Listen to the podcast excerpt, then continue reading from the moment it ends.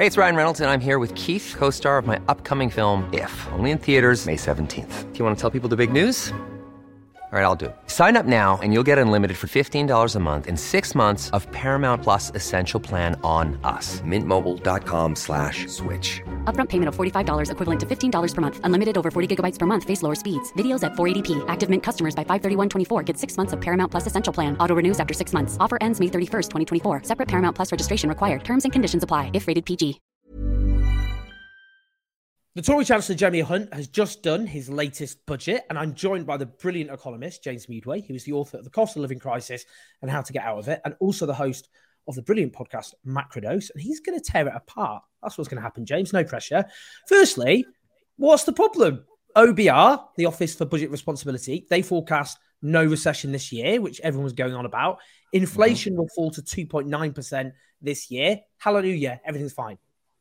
Well, look, first of all, these are forecasts. I mean, this is an incredible thing. Everyone's like jumping up and down as if this has already happened. We have already not had a recession in 2023. We're only in March, right? Lots and lots of things can happen in the future. One of the things I think that isn't going to happen is that inflation isn't going to come down to 2.9% by the end of the year. The Bank of England, by the way, its own forecast says it's going to come down to maybe 5%. And that seems to be more likely where we're going to get to on this. But it's a forecast. And if you want to look at the forecast, so I'm sure Jeremy Hunt wants to talk up, oh, well, I'm avoiding recession. I mean, congratulations. It's still not exactly great. 0.1% slight contraction for the whole economy forecast for the whole year. If you then look at what the OBR is saying for the next 5 years, it's actually saying less growth in the future. You then go and look at what the OBR is saying about what will happen to what really matters, which is people's living standards. It says by the time you get to 2026, people will still be worse off than they were in 2008 because of the inflation, because wages are not going up enough. So if you want to talk about forecasts, that's the forecast we can look at, not the like whoopee-doo for us, we avoided a technical recession.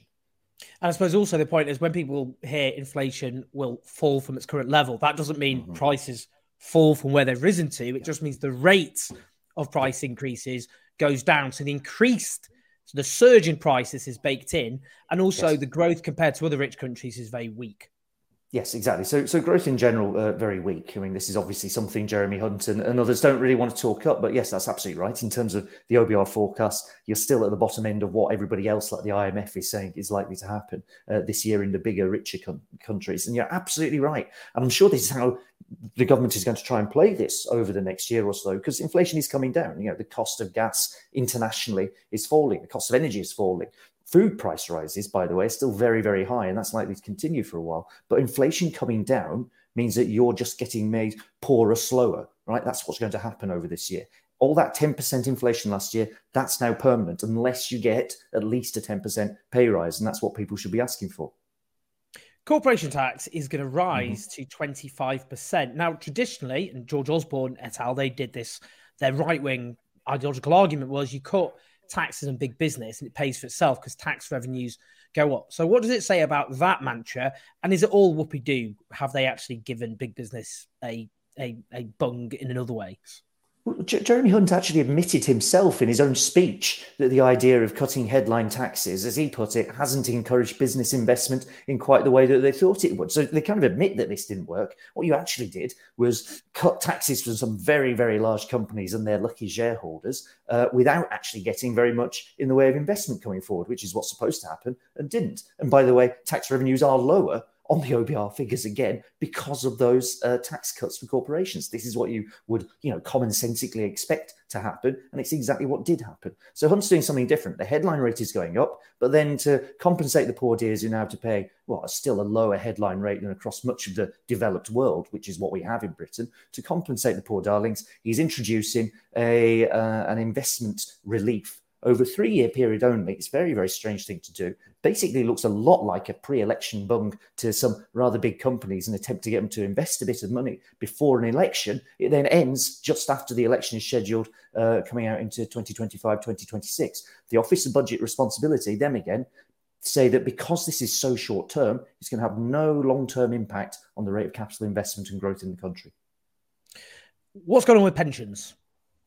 Well, this is something that was trailed. Quite a lot of this was released before we actually got to the budget. What's going on with pensions is a very significant cut in the amount of taxes you'll have to pay if you're a better off pensioner approaching retirement. Now, the government's saying that this is all about, you know, we're going to encourage doctors to not retire early from the NHS. We need experienced doctors there. True, although the big problem with what's happening in the NHS, where you've got, 130,000 places overall, vacancies of people missing that you need to work there. The big problem there is actually pay. It's not the fact that a few doctors are taking early retirement right to the top. And you'll notice, and we can come back to this point, not a peep about pay in the public sector. That's the big crisis that this government is facing right now. That's why there's hundreds of thousands, millions of people out on strike today and over the last few months, because they're not being paid enough at a time that inflation has gone through the roof. So that's the crisis to address, not a peep about that. Instead, what starts to look like, and let's be blunt about this, it's a bit of a bum for some really quite well-off people in terms of having a nice fat tax cut just as they're approaching retirement. So for a few thousand wealthy pensioners, actually, This is very good news. Childcare. Now, one of the kind of main structural reasons that there is a permanent cost of living crisis in this country is childcare costs are just extortionate in this country compared to a lot of other richer countries. What, in terms of the policies, a lot of people look at the Tory policies and think, actually, this is good, unambiguously. Yeah, I think we should just take this and say, yes, it's good. Hunt was got pushed into doing it. There's political pressure really building up around the question of childcare now, because it's absolutely scandalous, the amount that people have to pay. And, there's report after report. There was one just a couple of weeks ago from one of the think tanks on the drag, not just on the fact that, if you're in work and suddenly you're having to fork out for childcare, it's a massive loss of real earnings that you're facing here. And it's starting to affect particularly women, given how the burden of childcare tends to be spread out. That's not just bad for them and for families with young children, it's bad for the entire economy. That's the sort of argument that the government has bought into. And there's something to that. There's definitely something to that, that we ought to be encouraging people to be able to participate who want to work and who can work. They should be able to work. And of course, we should have much, much better childcare provision. We can afford it in this country. If we can afford it in Scandinavia, really good levels of childcare provision, you can afford it here. So it's good that this has happened, but it could go an awful lot further. You could, for instance, start to do something about the rates of pay in the care sector in general, which is scandalously low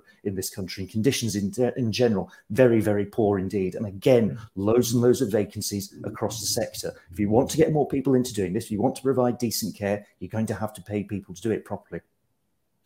The welfare state, particularly want to hear about in terms of disabled people. There has been a rise in the number of people who are disabled, people with ill health linked to the pandemic. I suspect a significant amount is down to long COVID, for example, actually. Yeah. But so in terms of benefit sanctions, in terms of the work capability assessment, which they're abolishing, what do you make of all of that, just in sum?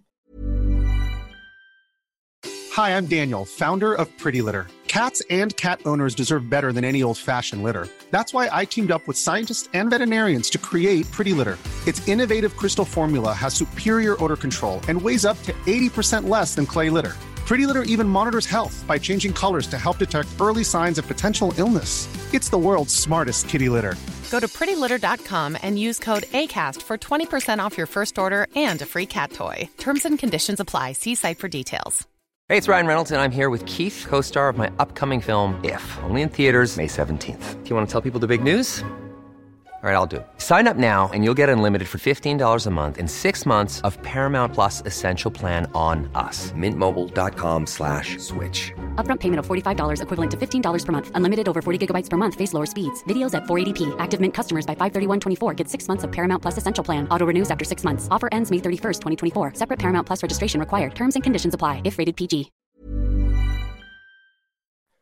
Well, in terms of what's happening on the sanctions, this is unambiguously bad, right? The evidence on benefits sanctions, which have been applied for years now in this country, with the belief, or at least the claim, from successive governments that this will encourage people back into work. The evidence, frankly, by this point, after more than a decade of doing this, it just isn't really there, right? You can go and find the academic reports that will tell you this is not having the claimed impact that it wants to have. If people do go back into work, it's insecure, it's poorly paid, it's not good for them, it's not good for the economy as a whole. This is a bad idea. There's even a report from DWP that was commissioned that they've been sitting on, they've not dared release it yet, into the impact of benefit sanctions. So this is just bad, but it's a classic. It has to be said, this is a classic Tory situation you end up in, where you're handing a nice bung to some actually really quite well-off pensioners right at the top and then a load of people in benefits are suddenly finding worse sanctions being applied to them. This isn't how we're going to encourage people into work. I personally take the view that, look, if people want to retire early, that's their choice. Let them get on with that. And if people are too sick to work, and that's what we're now seeing in the wake of the pandemic,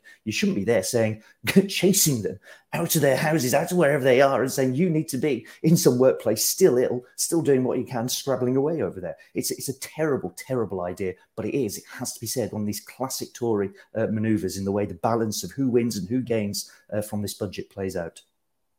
We've gone on kind of a headline items within the budget. What's missing? Oh, pay's the obvious one. I mean, the day that you have so many people on strike right across the public sector, civil servants, teachers, whoever, as we've seen for the last 6 months now, this has been the case. Pay's the thing missing. I don't think there was a single sentence about it. A little bit on the cost of living crisis as a general issue, quite a lot on inflation because he's clinging on to these OBR forecasts, and let's see how that plays out.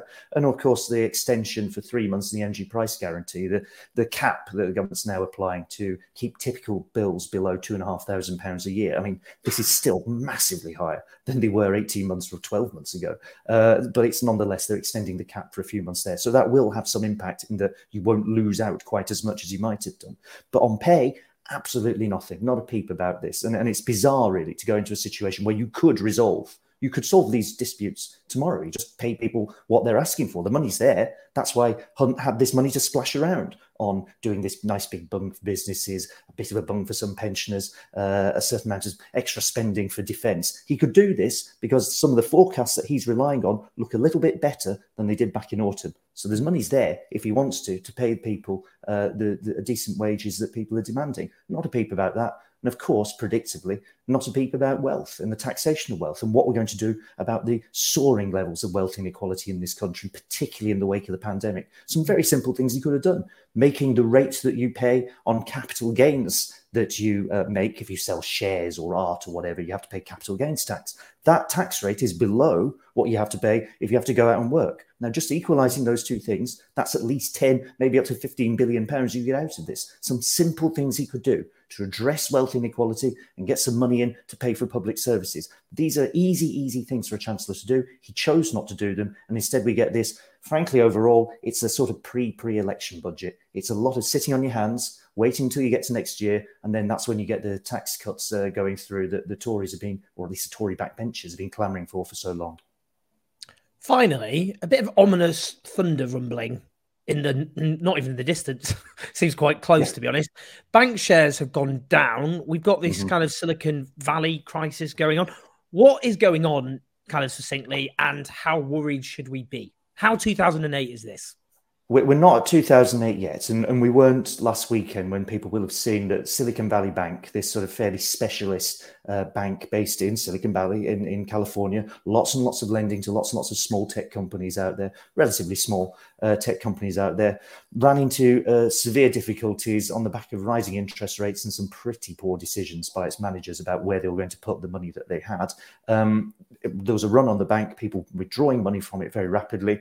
The government steps in, the US government steps in on Monday, to say we're going to bail everyone out, with the idea also of stopping similar bank runs that were starting to happen in similar banks, similar sort of medium-sized banks that they have in the US. Don't really have them here in the same way, but they have some like this in the US. There was starting to brew a panic and people withdrawing their funds. And the risk then, of course, if people pull their funds out of the bank doesn't actually have all their money at hand, it collapses. So that's what happened over last weekend. There was a similar impact happening with Silicon Valley Bank here, but that's now been sold to HSBC. Now, that's one set of problems rumbling on over this side. What's happened on markets and amongst people who trade shares and try and basically speculate on what's going to happen to the financial system is that it seems to be a more generalized belief there are some weaknesses in the banking system. And so Credit Suisse, one of the largest banks on the planet, which has been backwards and forwards with lots of rumours about its health for a long period of time now, as of this morning, as of yesterday, was reporting it has material difficulties, I think was the phrase they used. And so it's been really hammered in trading and by speculators. Its big investors, which is the Saudi National Bank, have just said they're not putting any more money into it, which of course worsens the problem.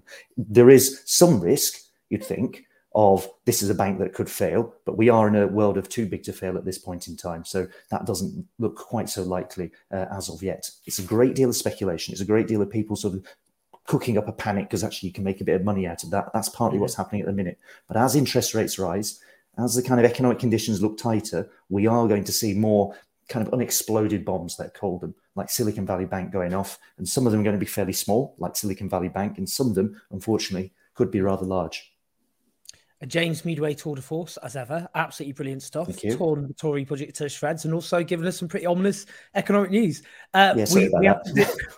Have to deal with the world as it is, but brilliant stuff. Do, as I've said, get a copy of The Cost of Living Crisis and How to Get Out of It. James writes as clearly about complicated issues as he speaks about them, and also make sure you get a bit of Macrodose, the podcast which he hosts. Thank you so much, James. Much appreciated. Thanks, Owen.